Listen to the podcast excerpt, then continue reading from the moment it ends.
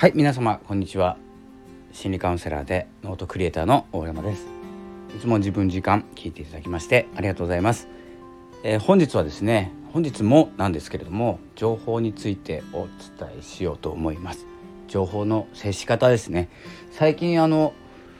最近っていうか10日ぐらいですね。4月の20日ぐらいから情報についてお話ししてるんですけども情報と一言言ってもですね結構な種類ありまして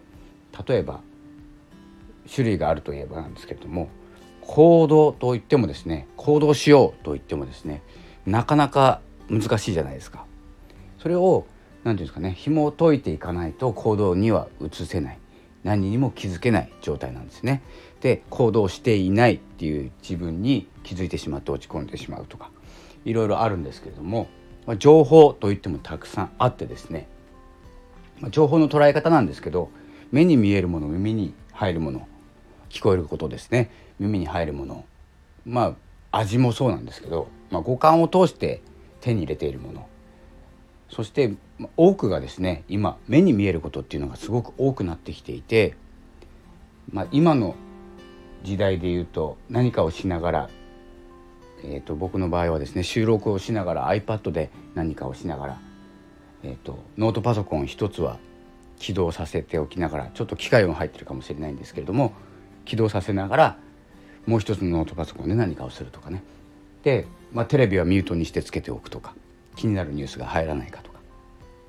ね、それだけでも12345ですね、えー、5個の情報とそれ以外の空間の情報ですね。温度だったりあとは何だろう。光とかかな。天気とか。ねまあ気温気温じゃなくて気候ですね。気候とかっていろいろあるんですけどそれ全部情報なんですよ。情報を受け取っていて、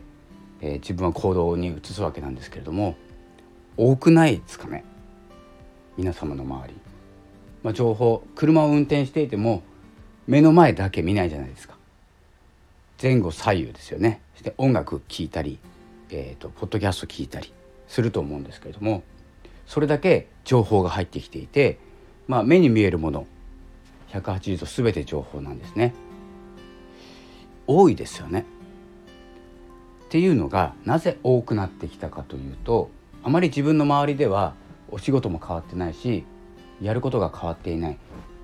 いつもと同じ道を通っていつものね道を通って会社に行く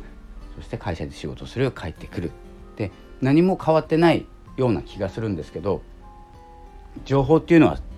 常に動いてるんですよ。で自分の関わる人とかこうその関わる人その関わる人になってくると大体6段階目6人ぐらい挟むともう世界の頂点の情報までたどり着くぐらいの勢いで情報と接しているんです。一番の情報を持っている人、まあ、一番っていうのはないんですけどね、えーと、情報たくさん持っているとか外側の情報自分に関係ないであろう情報を持っている人から始まってその人に関わる人っているじゃないですか。その情報に関わる二次情報を持っているような人。そこから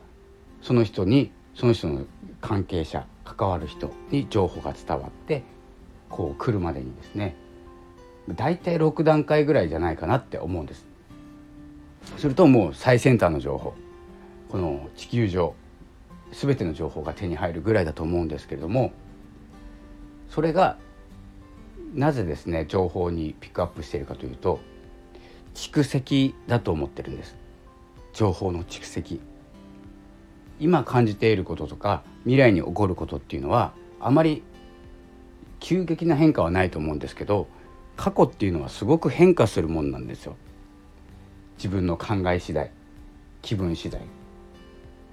それだけで結構変わってきます。でこの情報とうまく接するためにはですねあの何て言うのかな。割合バランス過去現在未来。で、まあ、一直線につながっているわけなんですけれども一旦はこの3次元はね。ですが現在っていうのはまあ少し前に少し前って言っても3年前ぐらいなんですけど、えー、お話ししたことがあるんですけど今っていうこの瞬間は3秒しかないんです。今って感じる時間3秒です。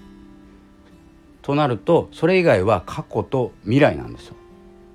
なので基本的には私たちは過去と未来を生きていて割合的には過去を生きているっていう方が多いのかなと思います。そんな中その過去があるから未来を思い浮かべたり次にやることを考えたりするわけなんですねで今体験している3秒間楽しい嬉しい辛い苦しい何でもいいんですけれども感情湧きますよねで感情っていうのもあの何て言うんですか今を中心に過去にしかないんですね。まあ、未来の感情不安という感情はあるんですけれども、まあ、基本的には今どう思っているのかっていうのが感情の大事なところで昔辛かったっていうところに感情を向けても仕方ないじゃないですか。まあ、改善っていうことはできますけど。でその時間よりはこれバランスの話なのであの時間的には3秒ってむず短いですよね。今を感じられる3秒。で3秒経つともう過去ですから。で3秒後はもう未来。って考えると3秒しか考えられない。3秒しか感じられない、まあ、これ継続してきますけどね。幸せとか嬉しいとかね。3秒以上続くこともあるんですけれども。一旦収まるので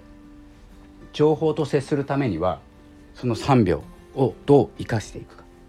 今どう感じているか。の繰り返しが素晴らしい過去に結びつくんじゃないかなと思っております。今日は最後ねちょっと抽象的になっちゃったんですけれども現在過去未来。情報と接するということはどういうことなのかというお話でした。情報と接する。未来のための情報。今から未来に進,、ま、進むための過去の情報。とかね。いろんな情報があって今がある。そして今があるから未来も見えて今があるから過去を思い出せる。っていうまあ3つのね構成でできていて今というその隙間にある今ですね。それ3秒しかありませんから、え十分にこう楽しむ。今を楽しむしか未来を切り切り開くですね、えー、方法はありませんので。まずは今の3秒に集中してみましょう。ということが1点とあとですねえっとまあちょっと書籍とかネットでよく最近見かけるんですけど、えっと、映画を倍速で見るとか動画 YouTube とかを1.5倍とかで見るっていうのをちょっとであの考えてみたんです。失礼しました。考えてみるとあのどこに行きたいかだと思うんですね。何をしてあげれるか。例えばこの YouTube1.5 倍で見て最後まで見るって言ったらその方のためになりますよね。なんていうんですか？言葉がちょっと見当たらないんですけれどもまあ最初見始める視聴回数から始まって全てを見終えるこれはあの倍速でも変わらないんですよアルゴリズム的には。なので最初から最後まで見てもらえたっていうその人のためになるということは言えるんですけれども映画の場合どうなるでしょうか？えっ、とストーリー関係ストーリーは関係あるんですけどまあ結果ですね。結果を知るとかいろんな作品を見る、えー、このねあの動画サービスとかが増えたからそうなんですけどいろいろ見たいものが増えてきてさらに失敗したくない。失敗作だったなっていうのがないように自分の求めるものにたどり着けるように2倍速で見ると思うんですよね。なんですけれども2倍で見て2分の1で終わるじゃないですか2倍で見るっていうことは。でどうどこに向かっているのかっていうのがちょっとね僕はちょっと疑問点ではあるんですけれどもその何て言うんですかね2時間のものを2倍速で見たら1時間で終わります。その残った1時間を例えば発信に使うとかだったらいいんですけどもう一本映画見る今まで2時間で1本だったのを2時間で2本見れるようになりますよね。そして何をしたいかですよね。あの基本的に脳はサボりたがりますのでのんびりしたいはずなんですよ。隙間が欲しい。で2時間の映画を1時間で見るんだったらあと1時間ちょっと休憩できるなって思っちゃうところにまた情報詰め込むんですね。そしたらど何が起こるかというと疲れるんです。すごく簡単なことなんですけど脳を使いすぎると疲れる。そして例えばどんな映画だったのって聞かれて結論しか言えない。犯人が誰だったかぐらいしか言えなくなっちゃうような気がするんです。2倍速で見たってね2倍で処理してるわけじゃないんですよ。なので、まあ、速読とかと一緒で大事なポイントを押さえながら見ていくっていうことになると思うんですけれども大事なポイントまあ見過ごしちゃうんじゃないかなっていうちょっと思いがあるのと、まあ、今までもねじゃあ通常通常速度で映画を見た時にその映画に関するクイズが全て答えられるかって言ったら、まあ、そうでもないんですよね実際は。実際は2倍で見ようが通常速度で見ようがあまり変わらないっていうのが僕の結論です。あんまりね2倍で見るっていうともう落ち着かないんでその行動自体にはまだ慣れてないんですけれどもただ僕もオーディオブックとかオーディブルは2倍で聞きます。で脳は結構ついてくし気になった言葉っていうのは、まあ、カクテルパーティー現象っていうね、えー、用語にもあるようにですね気になっちゃうんですよ。気になって「ん？今何言った?」みたいな感じでそこにフォーカスできるっていうのがあるのでまあそこ2倍ぐらいまではいけんのかなと思います。ね、2.5とか3はあまり言葉として認識できない場合が多いんですけどまあそんな感じで情報と接する情報を受け取る、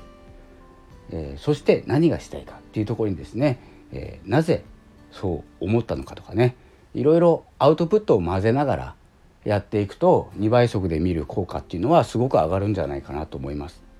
2倍で見た2倍で見た2倍で見た。でどうだったの？って聞かれた時にですねどうだったか、まあ、よく分かんないですねみたいな。ただただ見たみたいな感じになるので。あとはねまあ早く見てちょっと気に入ったから通常で見るとかね。そしたらあの実際は使ってる時間通常で見た方がいいんじゃないっていう風になっちゃいますので、まあ、僕の意見としてはね2倍で見ないで通常時間で見た方がいいんじゃないかなっていう思いがあります。ということでちょっと長くなりました。えー、本日は言ってないですね、えー、今日は何日ですか？6月3日ですね。6月3日。ただいま14時回ったところです、えー、皆様いかがお過ごしでしょうか？というね、えー、締めの締めに入ってますけれどもいろんな情報を得てラジオテレビ動画などいろいろね情報を得る手段はありますけれどもあまり集めすぎても何て言うんですかねあのいらないことばっかりの方が多いんじゃないかなと思います。まあ、世の中ね意味ないこと無駄なことが、まあ、9割8割ぐらい占めてますのであまり気にせずにですね焦ってるなと思ったらちょっと止まって昼寝でもした方がいいですね。ということです。最近はクラブハウスにちょっと入り浸ってるんですけれども、えー、基本的には聞き戦で話せる時間帯もあるんですけれども、えー、話せない時間帯にはイヤホンで聞いておりますので是非、えー、ぜひっていうことでもないんですけれども見かけたらお声かけていただければと思います。それでは今日はこの辺で失礼したいと思います。心理カウンセラーでノートクリエイターの大山がお送りいたしました。ありがとうございました。引き続きスタイフをお楽しみください。ありがとうございます。